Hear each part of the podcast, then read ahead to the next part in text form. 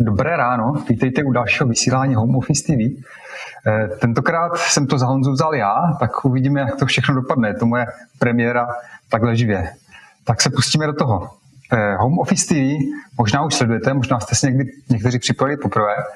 Eh, je to taková naše domácí televize, kterou jsme připravili Eh, pro to období, které teďka z nastalo, ale máme v plánu rozhodně pokračovat i do budoucnosti a přinášet vždycky ty aktuální témata, která se nám hodí v tom dnešním době, ať už ve světě práce, podnikání, biznisu nebo mnoha dalších souvisejících oblastí.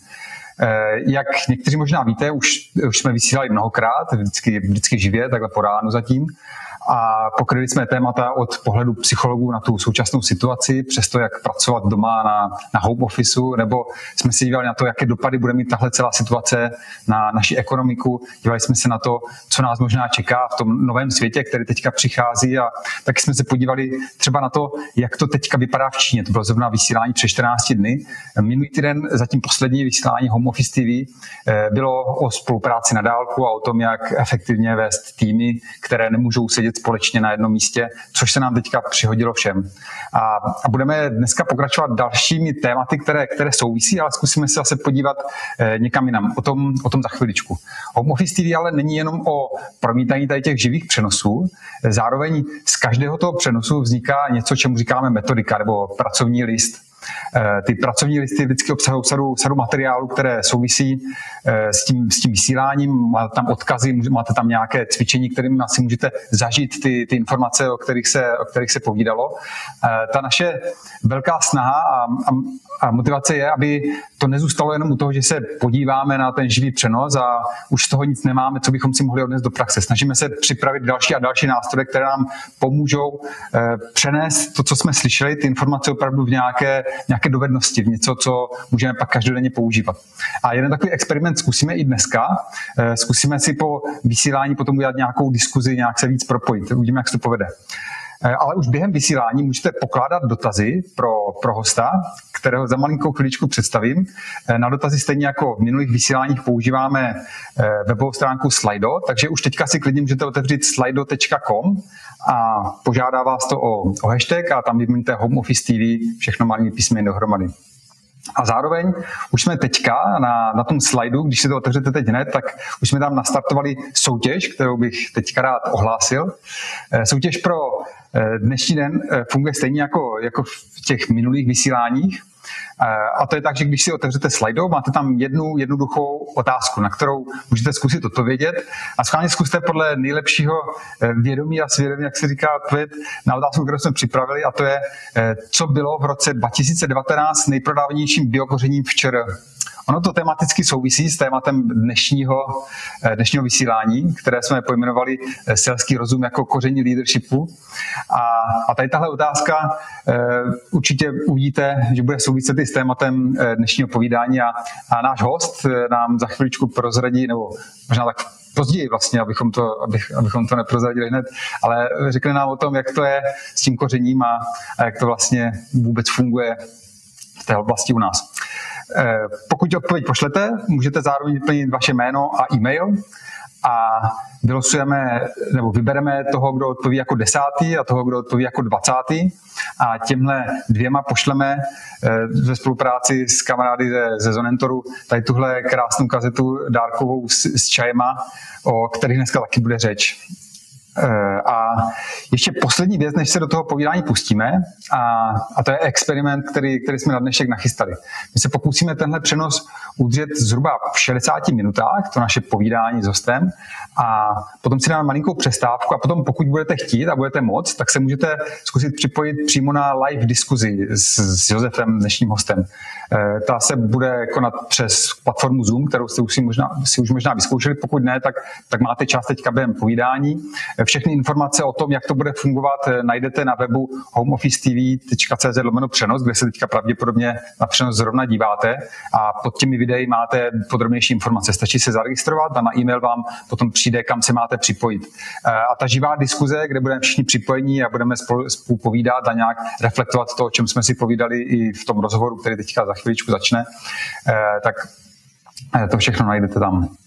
A teď už asi nebudu dál zdržovat. Jsme tady všichni hlavně kvůli našim hostovi a já mám, já mám tu velkou čest a, a radost, že můžu přivítat dnešním Home Office TV Josefa Dvořáčka. Josef je eh, spolumajitel a ředitel společnosti Zonentor, která je významným zpracovatelem bylin, čaj a koření z ekologického zemědělství. Josefe, vítej ve vysílání. A díky za pozvání. Já mám velikou radost, že tady mám Josefa. Jednak ostatně uvidíte, uvidíte sami, o čem, o čem se budeme povídat. Zonentor je za mě, uh, už se nějakou dobu zabývám oblasti štěstí v práci v úvodovkách a, a Zonentor je jeden z mých oblíbených příkladů o tom, jak, jak firma může fungovat a je to krásná ukázka toho, že opravdu jde dělat i firmu, která je skvělá pro lidi, skvělá pro životní prostředí a skvěle se chová k, k celému svému okolí. A, a přesně o tom dneska bude řeč. Eh, Josefe, jak, jak se máš takhle po ránu? Jak, to, jak je to je u vás na Moravě? Kam teďka voláme? Tak já musím říct, že u nás dneska po dvou měsících spadlo v noci pár kapek. Tak když jsem si prošel svoji zahradu, tak jsem viděl, že to trošinku se zazelenalo, takže určitě máme dobrou náladu dneska po ránu. Tady, tady na opačném konci v Praze taky pršilo, ale docela významně včera. Dokonce jsme předevčerem krásně zmokli s dětma. No, my si budeme trochu povídat o Zonentoru, co už jsme naznačili. A já jsem si říkal, když jsme si to připravili, že je velká škoda, že nemůžeme lidi vzít na, na exkurzi k vám, přímo do, se podívat, jak to, jak to tam vypadá, aby, aby nasáli tu atmosféru, aby viděli, o čem, o čem si to tady povídáme. Ale Josef vymyslel fintu, jak, jak to zařídit i přesto, že teďka sedíme u svých počítačů, sedíme někde doma. E, a připravili jsme takovou virtuální exkurzi do Zonentoru. A možná bude nejlepší tou rovnou začít. Tak já poprosím režii o krátké video a tebe, Josefe, pověz nám, co, co tam vidíme a co se u vás vlastně děje. Eh, tak vlastně my jsme Zonentor eh, založili před 28 lety a, a v Čejkovicích na Jižní Moravě. A jako sídlo jsme zvolili obnovu takového starého brownfieldu. Eh, to, co vidíte, tak je vlastně naše výroba porcovaných čajů a když jsme, když jsme přemýšleli o tom, kde uděláme naše sídlo, tak jsme zvažovali, jestli postavíme na zelené louce a nakonec se objevil takový starý kravín, který nikou, nikdo nepotřeboval uprostřed Vinohradu. A tam jsme zasadili to sídlo. Postupně, jak nás přibývalo, dneska máme v Čejkovicích na 150 spolupracovníků, Uh, tak když potom přicházeli různí návštěvníci a, a, a hosté k nám, tak říkali, to, by, to, byla, to je hrozná škoda, že něco tak krásného, vonavého nemůžeme navštívit jako exkurze. A tak jsme v roce 2012 eh, poprvé i otevřeli naši firmu a začali k nám jezdit první turisté. A tak vznikl koncept bylinkový ráj Zonentor. A později se toho ujal Zdeněk Chocholáček a pozvedl ten bylinkový ráj úplně do jiného levelu. Eh, začali k nám jezdit turisté, v loni nás navštívilo na 50 tisíc turistů a vlastně začali jsme dělat jednak zážitkové exkurze ve výrobě čajů, a jednak taky jsme otevřeli bylinkovou zahradu, kavárnu, eh, máme tam střešní zahradu, kde máme včely. A myslím si, že eh, mám obrovskou radost, že vlastně vytvoříte místo, kde pracujete, kde lidi chodí do práce a kde zároveň je to pro všechny a je to tak hezký, že vlastně lidem stojí za to se zvednout a přijet k vám vás navštívit a není to jenom součást nějakého levného marketingu, ale myslím si, že všechny firmy by měly trochu přemýšlet, jak udělat ten svět kolem nás malinko krásnějším. A eh, je to povzbuzení i pro nás, kteří tam pracujeme, že vlastně lidé, kteří k nám přijíždějí, Eh, tak vlastně obdivují to místo, kde my pracujeme. A tak eh, i když každému z nás to eh, časem přijde takový nudný chodit pořád do té, do té stejné práce, tak si myslím, že přesto, když si ty naše místa uděláme trochu krásnější a pozveme třeba i lidi, aby nás častěji navštěvovali, tak o toto místo potom je krásnější a má nějakého takového ducha a přináší to i radost já to můžu jedině potvrdit, už jsem několikrát se byl podívat v Číkovicích a je to vždycky, vždycky radost tam, tam nasát tu těch, těch čajů. A, a, a ty čaje a koření nejsou jen tak lidáké. Že jo? Velké, velké téma u vás v Zonentoru je, je udržitelnost. Eh, řekni nám, prosím, Josefe, něco o tom, jak eh, ty čaje vyrábíte, kde vlastně berete na ně suroviny a, a co jsou ty vaše velké témata.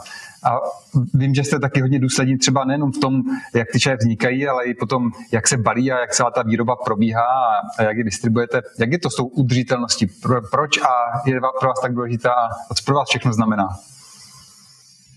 Tak udržitelnost je dneska mnohde velmi moderní slovo a lidé to myslím, že až zneužívají, ale když se přemýšleli o tom, jak vlastně podnikat, anebo že vytváříme nějaké produkty, eh, tak jsme si říkali, že je pro nás hodně důležitý i ten otisk, který v přírodě a vůbec ve světě zanecháváme. A eh, tak jsme začali tím, kde vlastně jsme postavili svoji firmu, že jsme obnovili Brownfield, že jsme nepostavili na zelené louce, a tak eh, si myslím, že je to i inspirací pro ostatní, protože spousta firm dneska hledá místo, kde si postaví svoje sídlo nebo kde začne podnikat. Potom hodně přemýšlíme o energiích. Vůbec o tom, je to vlastně výroba energie jedna ze zásadních věcí, které velmi zatěžuje životní prostředí. A tak na všech výrobních halách máme solární, solární panely a snažíme se aspoň částečně si vybudovat soběstačnost. Přemýšlíme taky o tom eh, vůbec o odpadech, který produkujeme. A jeden z takových odpadů, který máme, tak je bylinný prach a tak jsme eh, před časem eh, začali peletovat tento prach a vytápíme s tím a tím zase snižujeme energetickou náročnost. A na druhé straně zase přemýšlíme, že když balíme čaje do nějakých krabiček, obalů a tak dál, tak když jsem před časem kdysi s dětma byl v lese, tak jsem našel vlastně takový starý e, plastový sáček od mlíka. A podíval jsem se, že to vlastně bylo mlíko z roku 1980, že to bylo z doby mého dětství a ten sáček byl úplně zachovalý. A tak jsem s dětma říkal, to je neuvěřitelný, že tady v lese něco takového tak dlouho přetrvalo. A pak jsem si vlastně uvědomil, že to nepřetrvá jenom 20 nebo 30 let, ale že to přetrvá stovky let, než se taková věc rozloží, anebo se vůbec nerozloží. A tak jsme začali hodně přemýšlet o tom, že vlastně bychom nebalili vůbec do plastu. A společně s naším oddělením nákupu, dneska v čele stojí Radka Svobodová, tak jsme začali vyvíjet kompostovatelné materiály. Eh, tak, aby veškeré materiály, do kterého jsou baleny naše čaje, byly stoprocentně rozložitelné v domácích kompostech. A to jsou věci, které mají obrovský dopad vůbec pro eh, a pro to, jaký vaši produkty má, mají dopad pro, eh, pro životní prostředí. A stejně tak je velmi důležitá pro nás lokální spolupráce s místními pěstiteli a sedláky. Že co nejvíc suroviny, který je to jenom možný, ty lokální věci, které rostou tady v České republice kolem nás, tak aby jsme je skutečně eh, jak zpracovávali od místních pěstitelů a sedláků. A to jsou věci, které jsou podstatné pro to, pro to podnikání a takhle o nich uvažujeme.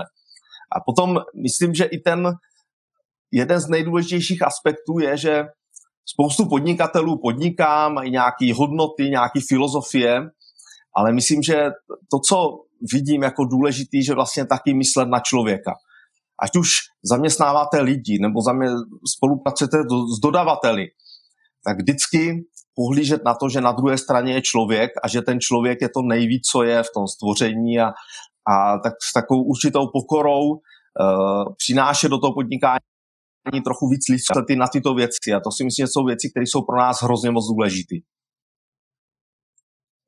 Eh, moc, moc děkuji za to. Je to vlastně i to, co já jsem si dal jako takové krédo a, a snažíme se o to u nás, je, aby mohli, mohli být lidé lidmi i práci a, a to je vlastně něco, co vy děláte úplně skvěle.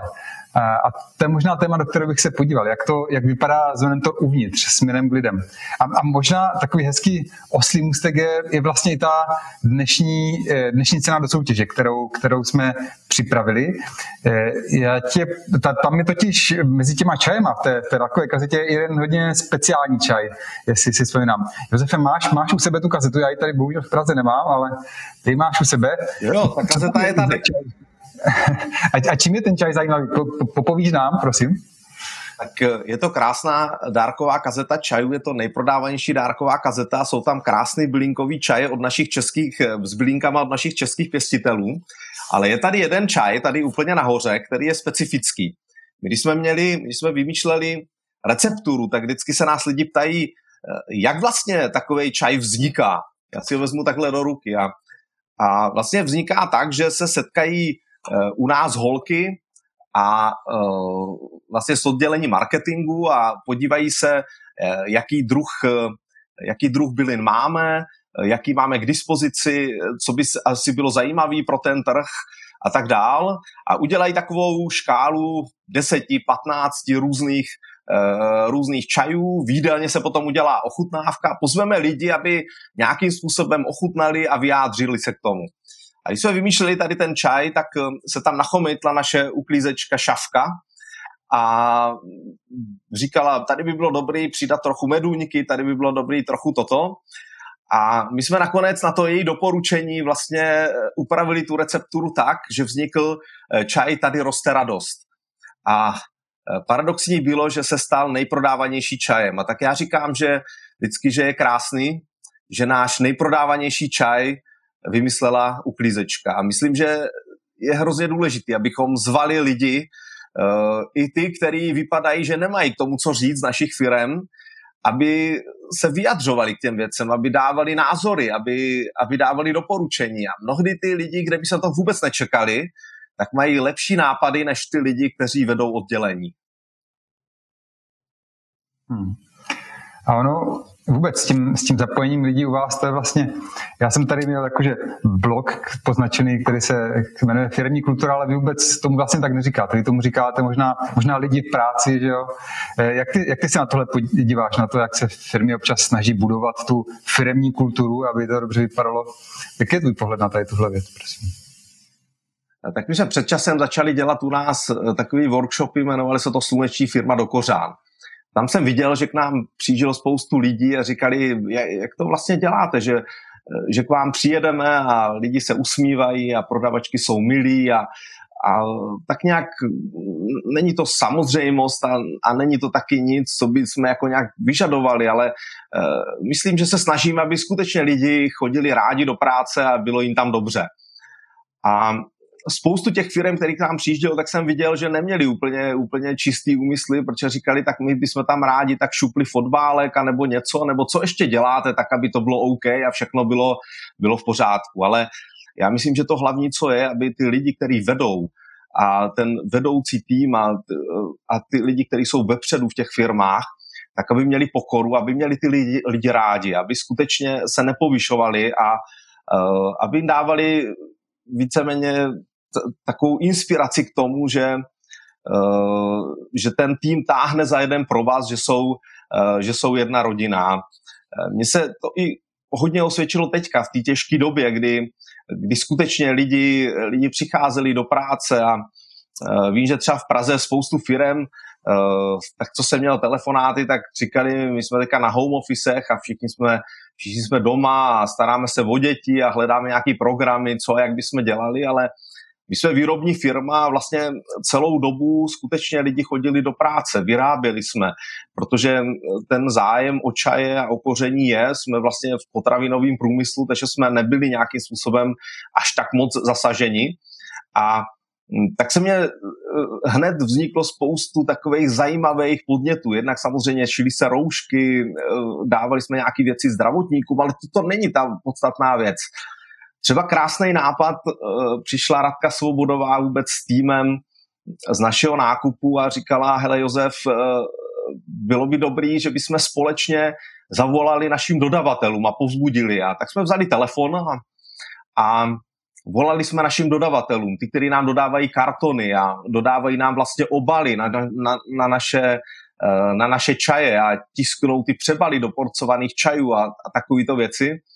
A tak jsme jim volali a tak jsme vytočili číslo a ptali jsme se, jak se jim daří a co potřebují a tak. A někteří říkali, máme teďka horší cash flow. A tak jsme se rozhodli. Já jsem někde slyšel, že v Praze vznikla iniciativa Plaťte včas. A naše holky přišly s nápadem, že uděláme iniciativu Plaťme dříve. A že jsme vlastně těm lidem eh, poslali platby, které třeba měli, měli pozdější splatnost, tak jsme jim ji poslali hned. A 14 dní na to mě ze třech, čtyřech těch firm volali ředitelé a říkali mě, pane Dvořáček, my jsme se možná ještě vůbec osobně nikdy neviděli, ani nepotkali, ale uh, ve firmě se nemluví o ničem jiným, než o tom, jak Zonentor zavolal nám, jak nám vlastně poslal peníze dřív a že vůbec je jeden z, z jediných odběratelů, kdo se o nás zajímá. Jo, že často jako kdyby pečujeme o naše zákazníky, ale že vlastně e, se pečovali o naše dodavatele. Myslím si, že i to je takovým znakem té firmní kultury. Byl jsem rád, že s tím lidi přišli, že vlastně to není jenom starat se hezky o naše, e, o naše spolupracovníky, o naše zaměstnance, kupovat jim hezký dárky anebo dávat prémie, ale že i to, jak se chováme ke svým dodavatelům, tak to je obrovský symbol toho, jak vlastně se to nakonec, ta firmní kultura propisuje jako kdyby napříč tou firmou. Jo? Pak jsem si všiml, že, eh, že vlastně jak často nedáváme prostor eh, lidem, kteří u nás třeba pracují na nižších pozicích, aby se nějak projevovali. A právě tady v té těžké chvíli, která jsme teďka zažívali, tak jsem si všiml, jak povstali Eh, jako kdyby noví vedoucí, eh, velice jako skvělí lidi, kteří třeba neměli dřív ve vedení nějak víc prostoru. My jsme měli velký nárůst e-shopu a máme tam skvělou kolegyni Simonu a viděl jsem, jak, jaký úplně jako září oči, jak najednou jí přibylo práce a s, jak, s jakou lehkostí ona vyrostla, eh, řídila si ten tým, zvládla nápor, jako kdyby spousta věcí, které se dělaly navíc a byl jsem za to vděčný a říkal jsem si, pane bože, proč takovým lidem nedáváme víc prostoru, proč neobjevujeme, proč musí nastat takováhle krize, aby jsme ty lidi objevili v té jejich plné síle a v té jejich plné kráse. Jo? Měli jsme potom zavřený prodejny třeba, a teď vůbec s těma lidma jsme měli nějak ty věci komunikovat. Vůbec, vůbec to není jednoduchý, jo? jako ono je to lehký uh, udělat si pohovory po půl roce, po roce a, a říct lidem, hele, je to s tebou dobrý, dáváme ti 2000, 1000 korun navrh nebo něco málo, navíc dostaneš nějakou prémii ale najednou komunikujete, že vlastně budou zavřený prodejny. Jak to uděláte? Mi se, mi se líbilo, že třeba holky přišly sami s nějakou iniciativou, říkají, hele, my rozumíme tomu, že teďka to není pro Zonentor vůbec lehký, my teď eh, si týden vezmeme dovolenou, uvidíme, jak to bude a, a tak dál. A najednou jsem viděl ta semknutost toho týmu, že je daleko větší, než jsem si, než jsem si vůbec myslel. A možná právě proto nám jsou dány tady tyto krizové situace jako dar, abychom objevili, co doma v našich firmách máme a že ty lidi uh, jsou daleko lepší, než si, než si vůbec myslíme. Jo? Pak ještě uh, vůbec spontánně vzniklo spoustu takových krásných iniciativ.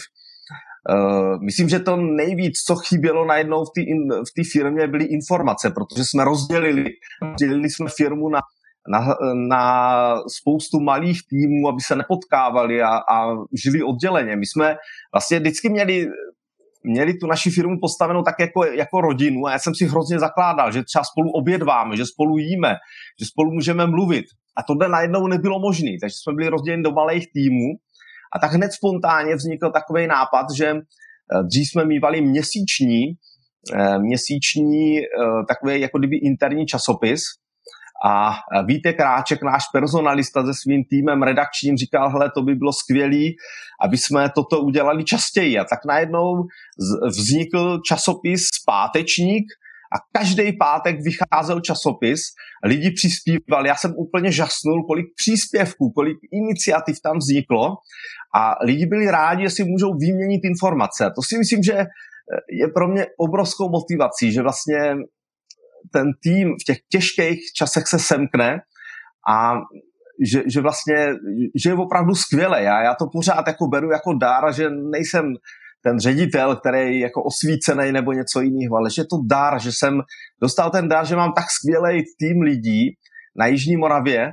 který jako táhne za jeden pro vás a, a že, se, že jsme, se tam sešlo tolik lidí, kteří skutečně milují bylinky, čaj a koření, že jim to dělá radost a že vlastně já jenom jsem se tak jako náhodou ocitl v tom čele toho krásného koncertu, který ty lidi tam, tam provádějí.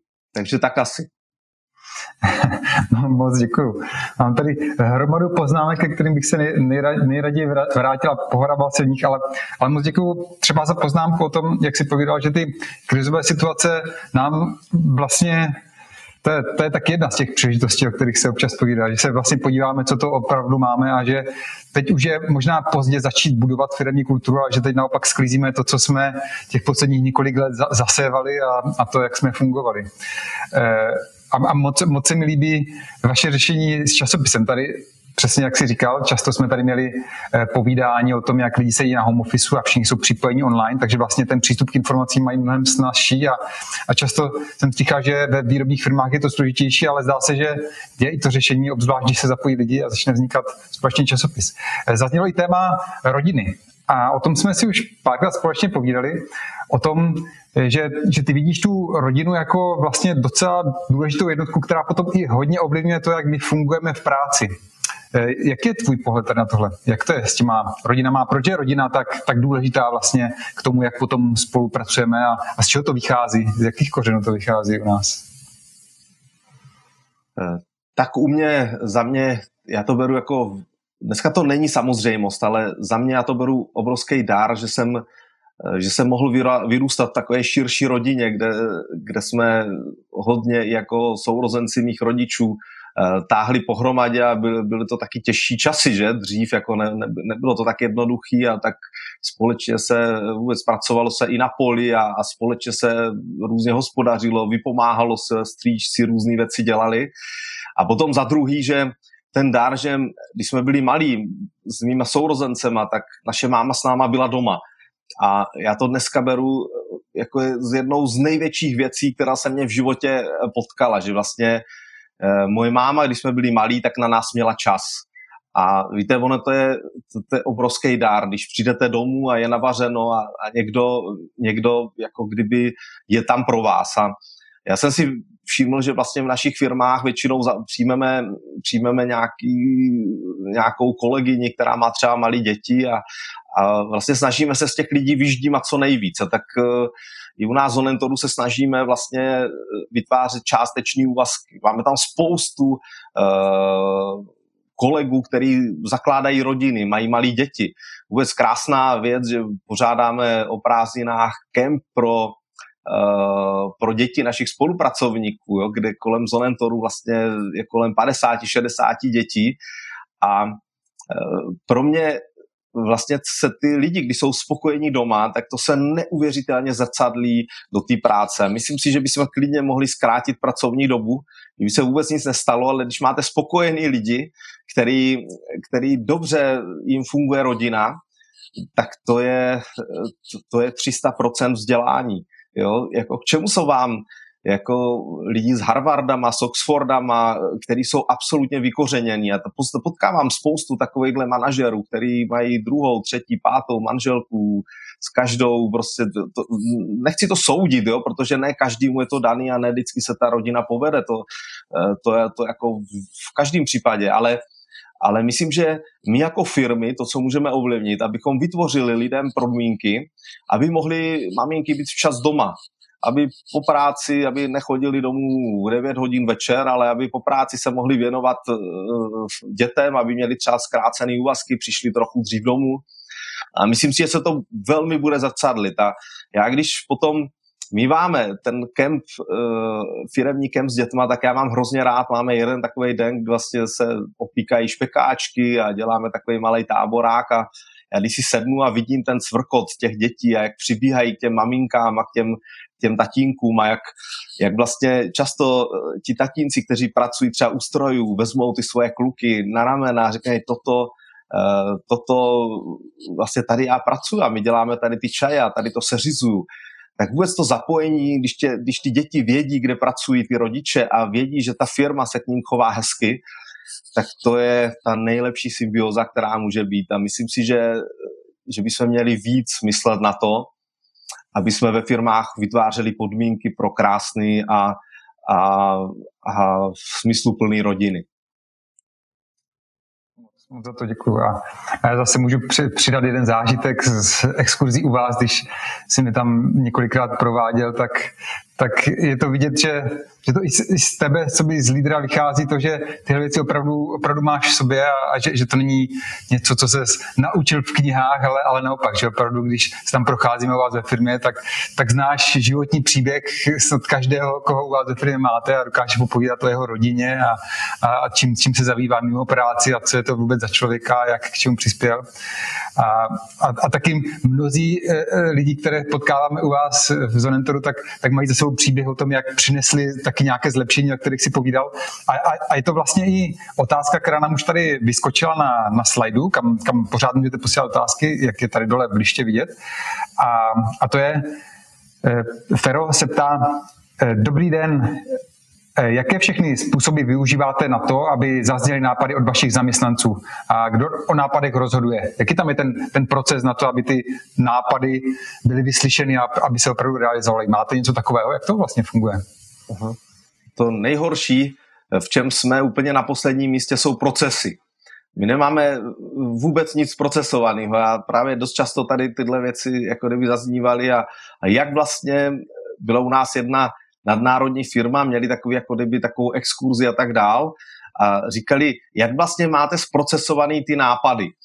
A nám se osvědčilo, že spoustu těch nápadů skutečně je nejlepší, když ti jednotliví vedoucí, ti, ti mistři, ty lidi, kteří jsou na těch dílnách, skutečně jako kdyby jsou v té v té každodenní komunikaci s těma lidma a když právě odsud úplně ze zdola vznikají nápady a oni to potom sami můžou přímo hned, hned rozhodnout. Ale potom samozřejmě eh, jako kdyby ty, ty věci jsou různé a tak se snažíme různě ty lidi zapojovat a každý ten nápad má nějakou svoji historii a historku, ale myslím si, že i v těchto věcech bychom se měli zlepšit a možná nějak čím víc nás je, protože dneska už v Zonentoru pracuje na 150 lidí, tak vlastně vymyslet nějaký způsob, aby jsme líp pozbuzovali ty lidi, aby ještě víc měli nápadů a aby ještě víc jsme ty nápady mohli využívat. Ale řeknu vám, že není nic lepšího, než když, eh, když třeba holky v prodejně vezmou krabičku čaje a řeknou, eh, paní, tady ten čaj si kupte, tady ten obrázek namalovala naše Marcela. Jo? A tady Tady v tomto čaji, tady to je pan Podstavek. On k nám jezdí třikrát, uh, třikrát za rok, to je úplně fajn člověk, vždycky nám tady nechá mlíko a to je měsíček od něho. Tak ten si kupte. A když vlastně ty lidi jsou přímo propojeni a když ten člověk, který prodává, zná ten příběh toho produktu a, ten příběh toho nápadu, jak to vzniklo, tak to si myslím, že to je to nejkrásnější a nejlepší. A to je to taky to autentický, co vlastně dělá produkt produktem. A myslím, že dneska spoustu těch věcí, které vzniká, tak vzniká jako produkt a potom vzniká marketingové oddělení. A to marketingové má psát a vymýšlet a zkrášlovat věci tak, aby vypadaly lepší, než ve skutečnosti jsou. A myslím si, že je lepší, když ten marketing vzniká ze spoda když ty věci skutečně jsou kvalitní, dobrý, když mají příběh, když mají hodnotu a potom ten marketing je spíš jako kdyby dva měsíce pozadu a sem tam o něčem napíše. Potom si myslím, že to má skutečně vert a ty lidi to poznají a ocení moc líbí příběh, který jsem povídal eh, o bylinkových slavnostech, že tam vlastně, že děláte u vás, že otevřete vlastně se a uděláte tam takové no, no, slavnosti, kde se lidi můžou přijít podívat a případně si nějaký ten čaj koupit, tak když to prodávají přímo, že ty paní, které ty čaje vyrábějí, tak je to úplně jinačí, jinačí liga, než kdyby to prodávali jenom, jenom prodejci. Je to, je to tak? My jsme v roce 2009-10 vlastně se rozhodli, že nebudeme prodávat do supermarketů. A nebudeme prodávat do supermarketů proto, protože jako ať už vůbec ten anonymní prodej, ať už ten velký tlak na cenu, ať už díky tomu, že zaměstnáváme vlastně český zaměstnance a, a vykupujeme byliny od českých sedláků, takže automaticky jsme dražší než prostě nejlevnější produkty, které někde jsou anonymně vyrobeny a že to nechceme dělat. A tehdy nám významně spadly spadly prodeje, protože jsme dělali pro nějaký privátní značky v podstatě v biokvalitě a tak dál. A tak jsme si řekli, že musíme s tím něco udělat, ale neměli jsme peníze na to, abychom vybudovali nějaký marketingový nebo obchodní oddělení a vlastně marketing a obchod a všechno dohromady dělal jeden člověk. A tak jsem tehdy vlastně jsme pozvali lidi a řekli jsme, my otevřeme firmu a uděláme takový den otevřených dveří. A tak jsem řekl všem lidem, prosím vás pozvěte svoje strýčky, aby vůbec někdo došel a, a, a něco, jako kdyby si tady u nás koupil a tak dál. A tak jsme udělali takový blinkový slavnosti a já jsem si říkal, tak snad přijde aspoň 500 lidí. A tehdy ten jeden den přišlo 3000 lidí. A my jsme ty lidi, který, ty holky, který vlastně balí čaje, jsou u strojů, eh, vůbec nemají žádný obchodní dovednosti, školení nebo něco takového, tak ty jsme vlastně eh, posadili za ty stánky s těma našima čajema a ty holky o nich tak krásně vyprávěly. Já bych řekl, že kdyby přišel nějaký školitel, tak to jejich vyprávění mělo asi všechny všechny chyby, které si dovedete představit. Oni mluvili nářečím, neuměli to jako přesně vyformulovat a vyartikulovat ty výhody a v čem je ten produkt lepší, ale oni věděli, že to děláme poctivě, oni věděli, že to děláme dobře, oni věděli, že vlastně, že to znají, že každý den tam jsou a že když je něco špatně, tak to vyřadíme a, a vlastně ten, tu autenticitu dali vlastně do toho koncového prodeje. A vzpomínám si, že ten den jsme za jeden den v Čejkovicích prodali tolik, co za dva měsíce v celé České republice. A tehdy jako uvnitř té firmy to nastartovalo takový sebevědomí, že vlastně že to jde bez těch supermarketů, že je nepotřebujeme, že, že je odřízneme a že skutečně, pokud to budeme dobře dělat, pokud prodáme ten příběh, řekneme poctivě, my to děláme opravdu dobře, takže si to najde svého zákazníka a i my sami jsme schopni pro ten prodej s našima neobchodníma dovednostmi udělat hrozně moc a že naše, naše autenticita je to nejlepší, co máme. A to nás tehdy hrozně povzbudilo. Super, moc, moc za to děkuji.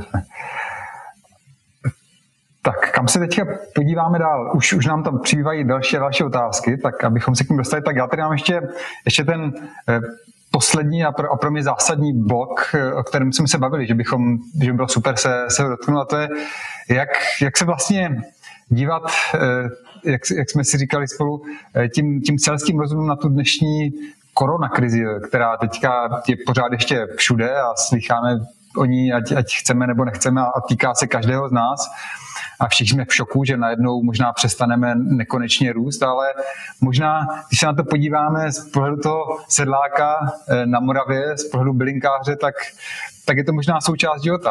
Eh, jak se na to díváš ty, Josefe? tak vůbec eh, ta spolupráce s těma, s těma sedlákama, nebo to, co, to, co vlastně je součástí, anebo vůbec tou hlavní DNA u nás. My tam máme i takový krátký film, možná, který by se mohli pustit jenom, jenom minutkový, uh, tak um, to je pro mě, to je pro mě obrovský, obrovskou inspirací. A já tím, že jezdím po těch, po těch farmách a, a navštěvuju ty sedláky, tak si všímám, že něco jako selský rozum je pro mě ta nejvyšší vysoká škola. To je víc než diplom z Harvardu. A nenadarmo se říkalo, ten člověk má selský rozum, tak vlastně to je, pro mě to je souhrn znalostí, který je. Teďka zrovna na obrázku je babička Cach. Babička Cachová má, teďka oslavila 95 let a já, já si třeba vzpomínám, já jsem u nich byl na návštěvě a uh, ona onemocněla, měla už nějak jako 1,90 a říkají, ona už jako asi nevstane a vůbec, vůbec a další dvě generace těch, eh, těch mladých potomků tam hospodaří na té krásné farmě. A víte, co mě zaujalo? Já jsem přijel tam, eh, byl červen a vlastně zrovna se sklízel mimo jiný měsíček a oni tam udělali takový široký, široký řádky. Já jsem si říkal, proč tady tak jako plítváte tím polem, proč je to jako všechno jiný. A my jsme tam chvíli seděli a za chvíli babička Cachová vyšla se svým chodítkem ve svých 93 letech vjela s tím širokým chodítkem do toho řádku, toho měsíčku, měla tam takovou tašku na tom chodítku a začala sbírat měsíče. A ten její vnuk mě říká, my jsme ten širokový řádek udělali pro naši babičku. A vlastně, když jsme jí řekli, že zase musí sbírat měsíček, tak eh, najednou vstala, vzala si chodítko, začala chodit a měla smysl. A to je jedna věc. Víte, tam jako každý člověk, ať je starý nebo mladý na tom statku, tak má svoje pracovní místo. Nikoho nenapadne, že by babičku Cachovou šupli do domova důchodců, protože už pozbírá méně měsíčku než někdo jiný, anebo zavazí, anebo její výměnek by mohli pronajmout nějak dráž. To prostě tak je. A vůbec ta sounáležitost ty rodiny jo, u těch sedláků, to je, to je pro mě něco neuvěřitelného. A vůbec jako to, že vlastně na těch stacích je něco jako sociální podnikání, když je tam někdo postižený nebo něco takového, to je samozřejmost, že ten člověk se, se, se zapojí. Další jako je postřeh, my vždycky my máme setkání pěstitelů. U nás vždycky bývá to v lednu, v únoru, kdy vlastně plánujeme s našimi sedláky a pěstiteli, kolik kdo Eh, kolik kdo nám vlastně dodá jakých bylin. Většinou se podíváme na ty vytrvalé byliny, kdo co má nasázený a tak dál. A u nás je Blažena Stávková, který má takový velký sešit a tam všechno se píše, naplánuje, tak aby jsme všeho měli dostatek. A vzpomínám si, že na praxi jednou u nás byl jeden kluk a on se tak jako zajímal, jak se to dělá a tak dál a kolik tam a, a ta Blažena tam u nás eh, v tom sešitě vždycky má, no tak dodá 500 až 700 kilogramů. A on říkal, jak je to možné, to musíte zpřesnit, to jako vám nebude vůbec sedět. No a my si tam uvědomujeme, že není možný dodat přesně 500 kg nebo 505 kg, protože po každý se uradí trochu jinak. A máme jednoho takového starého sedláka a on, když odcházel letos, tak říká, Josef, letos je sucho dáli pán Bůh, tak vám dodáme 500 kilomáty. A já jsem si tam uvědomil, že v tom dáli pán Bůh je vlastně taková hluboká pokora. Že to ty starý lidi říkali, my už jsme to vytratili, že prostě pro nás to nic neznamená. Ale že vlastně je taková hluboká pokora a že ti sedláci nemůžou plánovat úplně na kilogram. A že je to samozřejmě. A nikdy v té společnosti my jsme si zvykli, že je úplně všechno tak, jak má být, že naše růsty a tak dál budeme plánovat a že pokud někdo nesplní 20% růst, tak je vyhozené, nahrazený jiným ředitelem a tak. Ale mezi těma sedlákama tady v tom ekologickém zemědělství to tak nefunguje. A je samozřejmě. A všímám si, že, že ty lidi automaticky, když se jim jeden rok urodí, dostanou víc peněz, tak si to schovají. Říkají, příští rok můžou být horší časy a je to automaticky. A mně, mně připadlo letos, jo, přišla krize a a dva dny potom, co přišla krize, tak jsem potkal souseda jednoho přes, přes pár domů a říkal mě, Josef, já jsem dostal výpověď. Předevčírem začala krize a dnes se rozdávaly výpovědi. Propustili polovinu lidí. Vůbec se ani jako kdyby nezamýšlíme nad tím třeba, jaký to má dopad, nebo co to budeme mít, ale že vlastně jako ty lidi s tím nepočítají. A tak jako si všímám, jak ten selský rozum, jak, jak takové ty věci, které v přírodě fungují a jsou samozřejmé, se vytratily z naší společnosti. A já jsem někde četl, že 90% všech nás, který tady žijeme dneska v České republice, má ve druhém koleni našich předků vlastně nějakýho zemědělce. A že vlastně všichni jsme zemědělci. A určitě to znáte, Eh, kdo je starší, babička na venkově, dědeček, pradědeček, všichni, někdo měl nějaký pole. Takže je to každým z nás trošku toho myšlení je a myslím si, že se to hrozně vytratilo, že, to, že, to, že je to velká škoda a že by se k tomu zpátky měli vrátit. A bude skvělý, kdybychom třeba tuto dobu využili k tomu, aby jsme dál zase trochu víc osadili naše zahrady, tam, kde jsou trávníky zavlažený a stříkali jsme pampelišky, aby to byl jenom ten anglický trávník, aby se tam nasadila trochu nějaká zelenina, rajčata, věci, aby děti naše se učili, jak vzniká jídlo, jak se dá pěstovat, jak lokálně ho mít. A tohle jsou věci, které hrozně moc pomůžou uh, vůbec naší společnosti, aby jsme získali lepší obraz na to, jak to v přírodě funguje. Já mám obrovskou radost, že když jsme teďka měli poslední poradu tak my každý rok řešíme, že vlastně těch nových pěstitelů, který by pro nás chtěli pěstovat bylinky, je, je hrozně málo. Že vlastně lidi už nemají o, to, o tu činnost takový zájem a že těch nových sedláků ekologicky hospodařících je, je málo a že ty ekologické plochy, které tady v České republice jsou, tak mnohý jsou v držení lidí, kteří jenom na to dobírají dotace, ale nic se na tom nepěstuje. A ty byliny, to by bylo skvělé, my bychom mohli víc bylin pěstovat. A tak uh, mě udělalo obrovskou radost, když vlastně mě Blažena Stávková říkala, že letos na setkání nových pěstitelů, což děláme každý rok v červnu na farmě ve Velkých hustěrátkách, se přihlásilo 30 nových pěstitelů, kterých pro Zolentor chtějí pěstovat bylinky. A to si myslím, že je krásný světlo na konci tunelu, že kdyby v každé té oblasti eh, vůbec jídla a věcí začalo se probouzet takový nový hnutí lokálního pěstování a že si ty věci i zpracujeme, sníme, tak začnou vznikat krásné projekty lokálních spoluprací, které mají obrovskou budoucnost, které budou mít dopad na naši krajinu a bude to něco úžasného. A zdá se, že ta lokální spolupráce bude možná čím dál větší téma a, a možná nám příroda taky naznačuje tady tou krizi, že bychom měli být nakonec trošku doma a dívat se spíš kolem sebe, než se dívat někam za moře a, a lítat letadlama. E, já se tady e, podívám eh, na, na dotazy. Označil jsem si tady zatím dva, které se mi zdá, že souvisí s čím, o čem jsme se doteďka povídali. Eh, trošku jsme se dotkli toho, toho růstu a toho, jak to bude dál, nebo povídal si o příběhu, jak ve firmách se někdy vyhazoval ještě dřív, než vůbec se, se vědělo, co se bude dít. Eh, tak jsou tady dvě otázky k těmhle tématům. První je, Eh, jak, jak byste na tom teďka aktuálně s využitím pracovní síly? Eh, chybí vám lidi nebo naopak přemýšlíte spíš eh, co a jak? Někdo tady píše, bohužel bezejmený, že četli, že nikoho propouštět nechcete, tak povede se vám to ustát jak, jak to uděláte?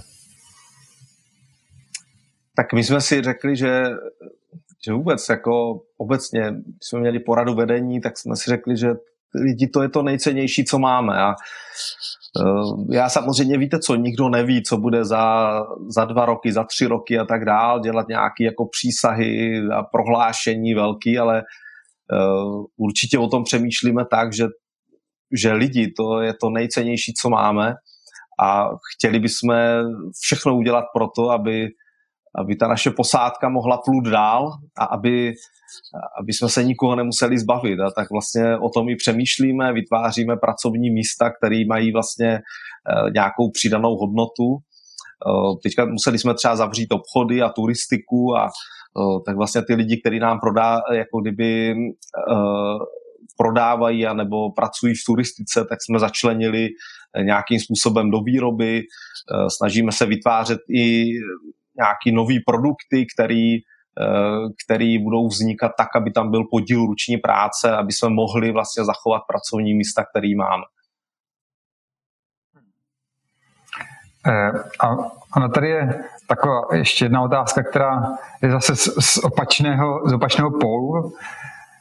Eh, tak, tak možná ji dám jako protiváhu, že naopak, když se vám daří a, a firma roste, tak přibývá i lidí.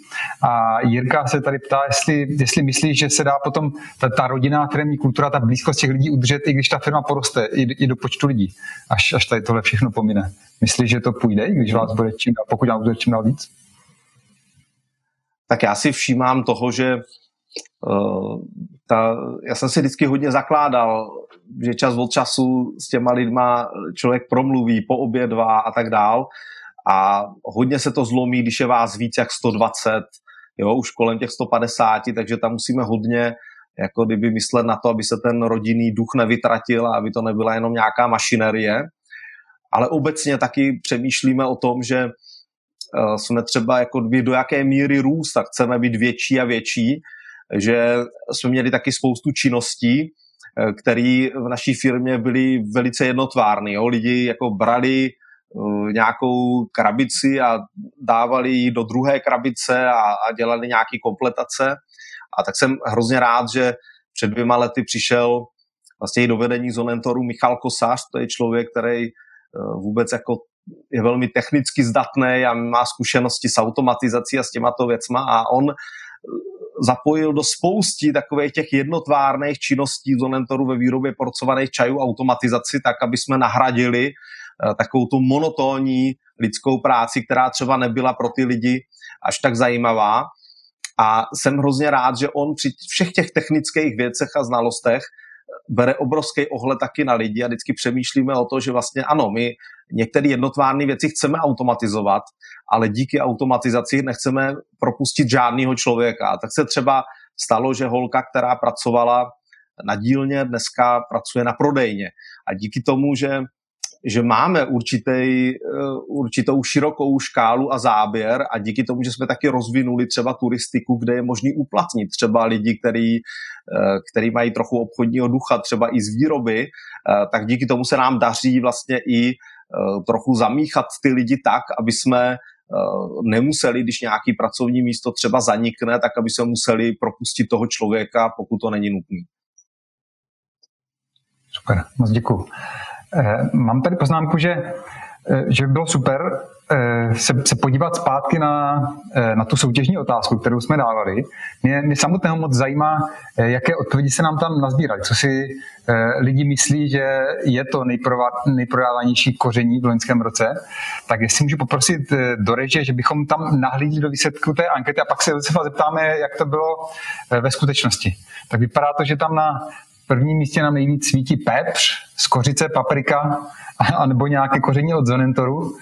Eh, je to tak, Josefe, nebo to je nějaké jiné koření, to, které bylo nejprodávanější v loňském roce vůbec u nás v, Česk, v Čechách? Tak trochu podezírám, že si vlastně ty lidi, který od, kteří odpovídají na tu arketu, si rychle vygooglili, jak to vlastně je s nejprodávanějšíma kořeníma. Ale ne, obecně musím říct, že skutečně dlouhodobě v těch kořeních platilo, že, že nejprodávanější dvě koření byly paprika a pepř a poslední tři roky v biokořeních eh, Biokoření jsou koření, které pochází z ekologického zemědělství a primárně ho kupují lidi, kteří se taky zabývají zdravou výživou a těmito věcmi, tak tyto dvě nejprodávanější koření, papriku a pepř, přeskočilo jiný koření a to je kurkuma. Kurkuma je známá pro svoje fantastické účinky. Určitě, kdo cestovali jste do Ázie, tak víte, že tam je to základem všeho jídelníčku a taky dneska vědecky jsou prokázány protirakovinotvorné účinky tohoto koření. A tak v roce 2019 v biokoření skutečně to nebyla ani paprika, ani pepř, ale byla to kurkuma. Takže správná odpověď je kurkuma. Pár, pár je tam i typu na kurkumu, ale, ale ne, nevyhrála. A jak je to s kurkumou? A my teda, eh, je velký trend, vlastně lidé mají velký zájem eh, vůbec jako o kurkumu v různých produktech a tak eh, my jsme třeba u nás vznikly krásné produkty jako kurkuma latte, to znamená, když si někdo dá, tak jak znáte kafe latte, tak, tak vlastně máme kurkuma latte, kdy si zamícháte kurkumu do našlehaného mlíka, vynikající nápoj. Máme kurkumový čaje, máme kurkumový koření, spoustu směsí a tak a lidi vlastně se pokouší, jak tu kurkumu dostat v různých podobách do svého jídelníčku, tak aby aspoň špetku kurkumy jsme každý den snědli a to si myslím, že Eh, že bych vás chtěl povzbudit, abyste to dělali, protože to je skutečně, skutečně to skvělý koření a dává to takovou novou energii. Eh, a bavili jsme se o pěstování, o, o vztahu s dodavateli. Kde se třeba ta kurkuma bere u vás v Zonentoru? Pěstuje se tady u nás? My máme eh, nádherný projekt, který vznikl asi před několika lety v Tanzánii. A tam máme takového krásného člověka, je to takový, takový družstevník, je to bývalý hotelový manažer, jmenuje se Kleopa Ajo. A žije se svou, se svou ženou Anes v pohoří u Sambára, skutečně vysoko v horách. A tam on dostal takový nápad, že vlastně tam, tam žije spoustu lidí, kteří mají třeba jenom hektar, dva hektary, půl hektaru lesa a v tom lese, v těch původních podmínkách se vlastně pěstuje koření a ty, ty lidi to neuměli usušit, Eh, neuměli to biocertifikovat, aby to prodali třeba za dobrou cenu a tak on združil tady ty lidi, objíždí je, dělá tam krásný projekty vlastně pro postižený lidi, prohloubil studny těm lidem a tak dál a udělali takový zpracování, kde ty lidi to můžou dosoušet.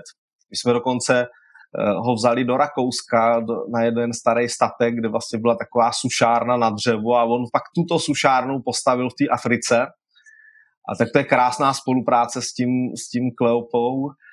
A tak vlastně většina naší kurkumy pochází, pochází od něho.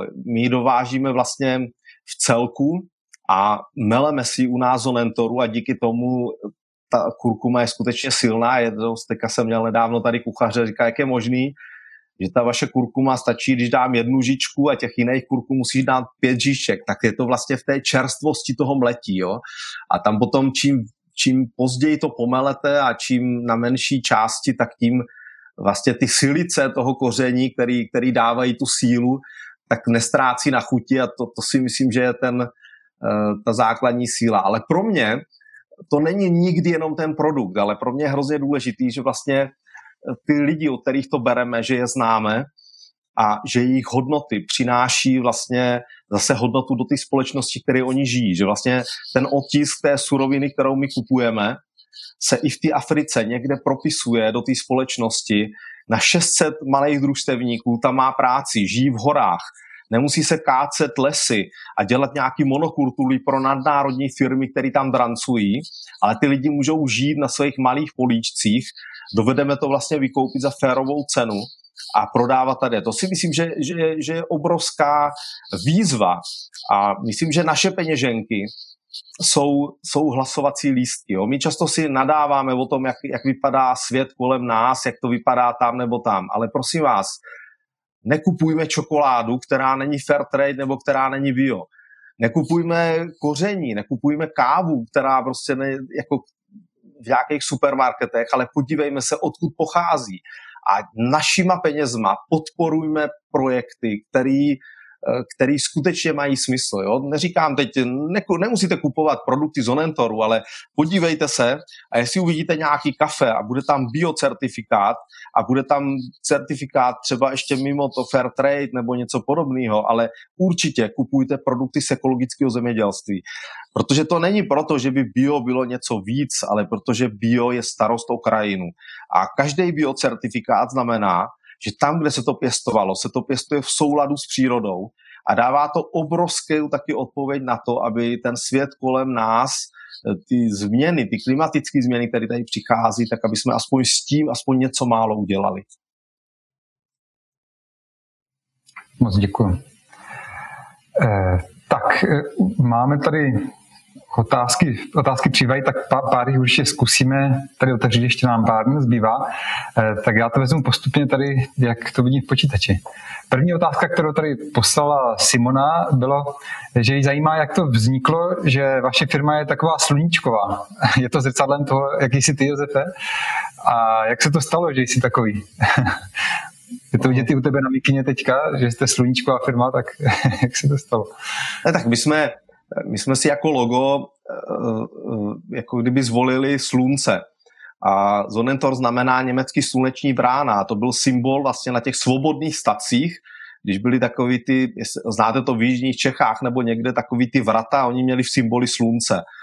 A to znamená vlastně, to znamená, slunce je darem energie, radosti. A myslím, že jestliže chceme něco, a myslím, že vůbec jsme se potkali u nás lidi, kteří vedou Zonentor, kteří chtějí něco změnit nejenom jako sami pro sebe, ale i pro společnost a pro okolí kolem nás. A to slunce je krásný dár, jo? Jako slunce vychází pro každýho. Slunce je tady pro ty, kteří se mračí, kteří jsou zlí, pro každýho svítí a tak si myslím, že i my, pokud jako kdyby tento symbol přijmeme jenom jako, jako, jako, jako nějaký takový symbol, že ho chceme jako používat, tak stejně tak můžeme, jako nemusíme nadávat na ty poměry, které tady jsou, ale těma malejma, drobnejma věcma můžeme měnit a dělat svět krásnější. My nemůžeme změnit Eh, celý svět, ale můžeme změnit místo, kde žijeme.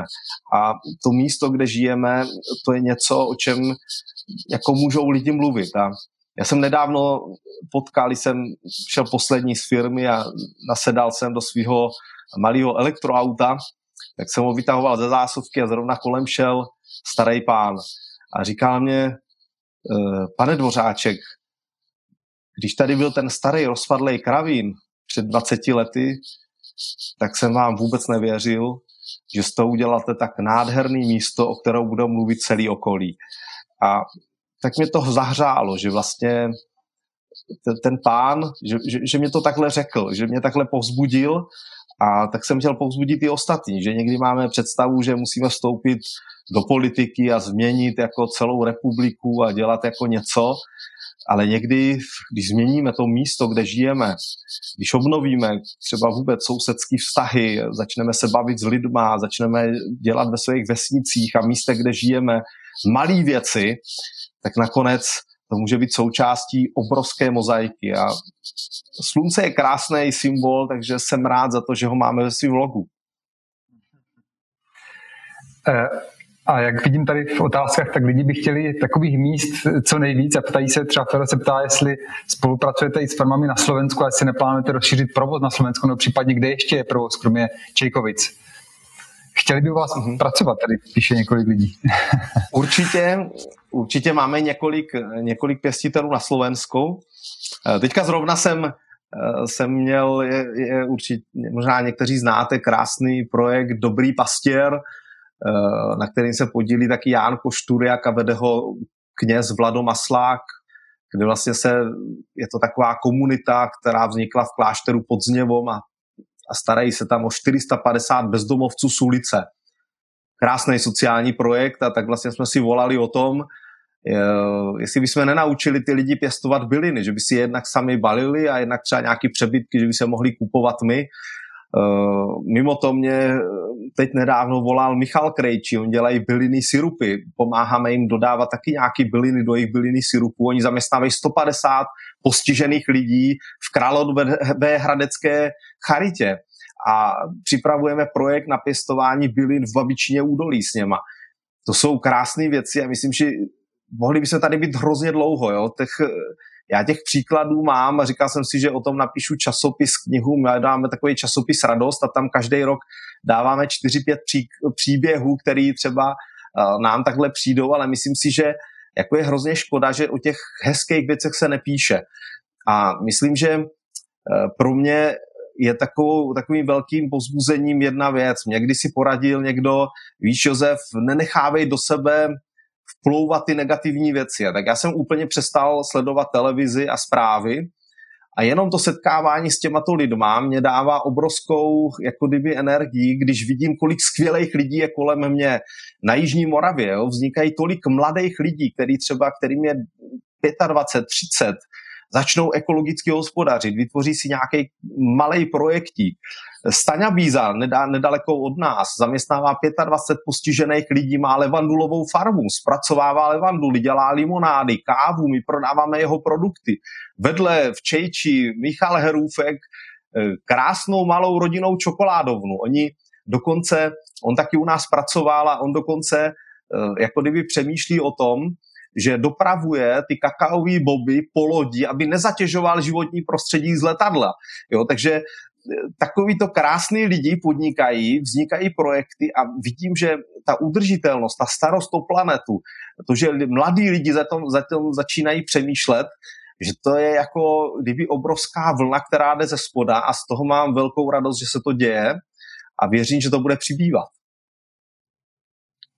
Super to byl, byl krásně optimistický pohled do budoucna a, a do toho, že by možná mohlo být přece jenom nějaké velké světlo na konci tunelu.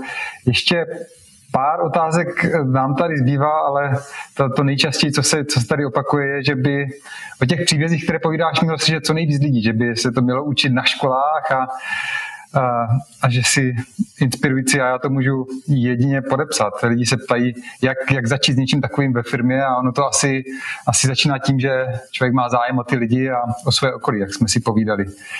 E, tak e, já bych možná... jednu věc tam ještě řekl, že si myslím, že uh, já jsem měl velký štěstí, že uh, když jsem vlastně byl jako mladý člověk, tak uh, vystudoval jsem zemědělskou školu, já jsem vždycky chtěl dělat něco zemědělství, mě to, mě to bavilo a, a vlastně všude mě vyhodili, nikdo mě nepotřeboval a vzpomínám si, jak jsem byl jako zdrcený a vždycky se mě ujali lidi, kteří uh, už něco znamenali. Vzpomínám si na svoji praxi uh, u, jedné, uh, u jedné šlechtické rodiny v Německu a jak vlastně ty lidi jsem obdivoval a jak se mě věnovali a jak něco říkali.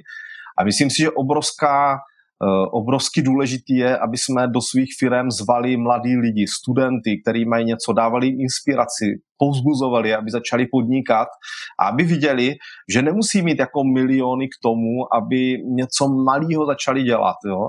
Pro vaši představu, my máme pěstitele, který mají necelýho půl hektaru a na tom pěstují byliny a dovedou vlastně k tomu, k tomu mít třeba významný příjem ke svýmu, eh, ke svý, eh, ke svýmu rodinnému příjmu, žijí na horách spokojeně se svojí rodinou a mají to třeba jenom jako vedlejší příjem, ale jsou spokojení a to si myslím, že, eh, že je smysl života, aby jsme našli to svoje místo, který nám patří, kde se cítíme dobře a vůbec nemusíme jako kdyby jezdit na nějaký drahý dovolený nebo, nebo něco. Já sám jsem v mnohých věcech byl pošetilejch a už mám tři dospělé děti a teď nedávno jsme si prohlíželi fotoalbum a já si vzpomínám, jak jsme se svojí ženou eh, šetřili na svoji první dovolenou u moře, protože už všichni byli u moře a jenom my jsme nebyli. My jsme měli tři děti, tak jsme nikdy nebyli u moře a tak tehdy jsme, já nevím, nás to stálo 20 tisíc a my jsme ještě stavěli, tak to pro nás bylo spoustu peněz. A dneska, když jsme si listovali v tom fotoalbu, tak z těch našich dětí si té první dovolené nikdo ani nevšiml. Ale oni mluví o tom, jak jsme spolu dělali na zahradě, jak jsme stavěli chatu, jak jsme dělali krmítka pro ptáky, jak jsme, jak jsme natírali spolu střechu a rýny, že jsme byli spolu a to si myslím, že je něco, co, o, o čem ten život je. Jako buďme šťastní, buďme spolu, nemusíme někde trajdat po světě 14 dní šetřit na to, aby jsme prostě jako někde 14 dní si užili, ale pojďme každodenní život si užívat ve firmách, v rodinách tak, aby jsme objevovali ty malé věci, které nám udělají radost a potom bude svět krásnější. Super. Asi, asi nemůže být hezčí tečka, než to, co jsi teďka řekl. S, velk, s velkou nadějí eh, do, do budoucna moc děkuji, Josefe. Moc děkuji za tvoje povídání a eh, můžu jedině znamenat podepsat, co tady se objevilo v komentářích, že eh, je to přenos, kterých některým ukápla slza, protože nakonec, když si povídáme o, o nás, o těch lidech a o tom, jak to máme, tak, tak tam, tam se nejcítíme. Moc, moc děkuji za to, co a jak děláte a za to, že inspirujete ostatní.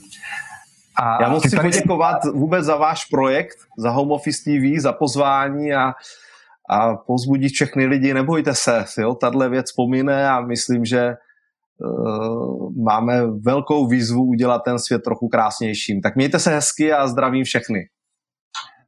Moc děkujeme. A ještě za chvilku se propojíme na té online diskuzi, tak teďka je chvilička přestávka a já už jenom uzavřu tady ten živý přenos.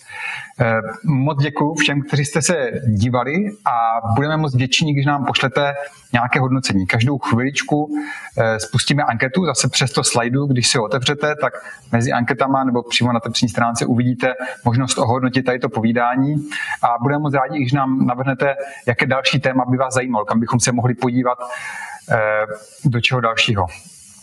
A možná už jenom na závěr dodám, že i z tohohle povídání, jako z ostatních, připravíme zase nějaké metodiky, pracovní listy, kde se sbíráme materiály, které stýkají toho, o čem tady dneska Josef povídal. A ať si ještě můžete ty informace vstřebat a zkusit přetavit do toho, jak, jak fungujete, zkusit, zkusit se inspirovat opravdu eh, v tom, v tom denním dění. A abychom k tomu udělali ještě jeden krok, eh, aby, abychom mohli trošku víc do hloubky, tak jsme dneska připravili takový experiment, o kterém jsem mluvil už i úplně na začátku. A, a to je online diskuze teďka po tomhle přenosu. Na online diskuzi se k nám připojí, připojí i Josef, a je to experiment, protože vůbec nevíme, kolik lidí se bude chtít propojit a, a diskutovat o tom, co, co tady dneska zaznělo, případně ještě nechat doznívat tu, to naše povídání. E, zkusíme si udělat nějakou reflexi toho, o čem se povídalo, vzpomenout si na ty, na ty velké myšlenky, které zazněly. Možná si prodiskutujeme v nějakých skupinkách a ještě bude možnost se Josefa případně doptat na nějaké, e, na nějaké poslední detaily. Dáme si na to zhruba půl hodinku a s tou půl hodinkou začneme tak e, za, za 5-6 minut, ale můžete se začít připojovat klidně už teďka.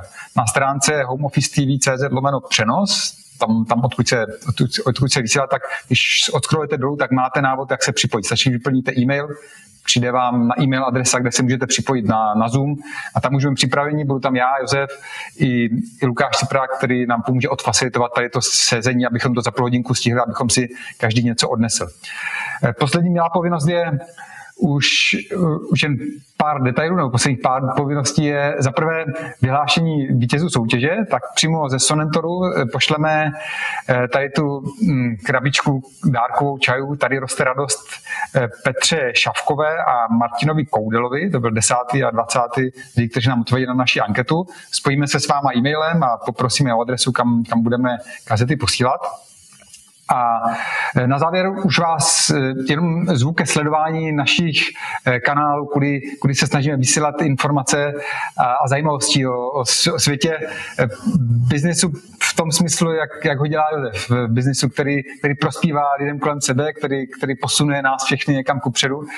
Můžete sledovat Red Button na Facebooku, můžete sledovat obsahový portál Zoom na zoom.rba.cz a samozřejmě taky na LinkedInu. A Pozvání na příští vysílání, to se uskuteční zase za týden, to znamená v úterý 19.5.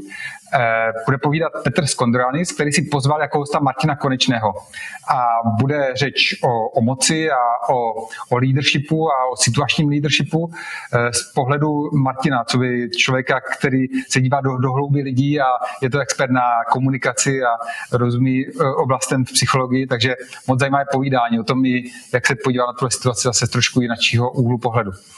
A to je za mě dneska všechno pro živý přenos a za chviličku se s některýma s, vám, s vás moc rád uvidím eh, na té naší online diskuzi. Tak moc děkuji. Užijte si hezký den.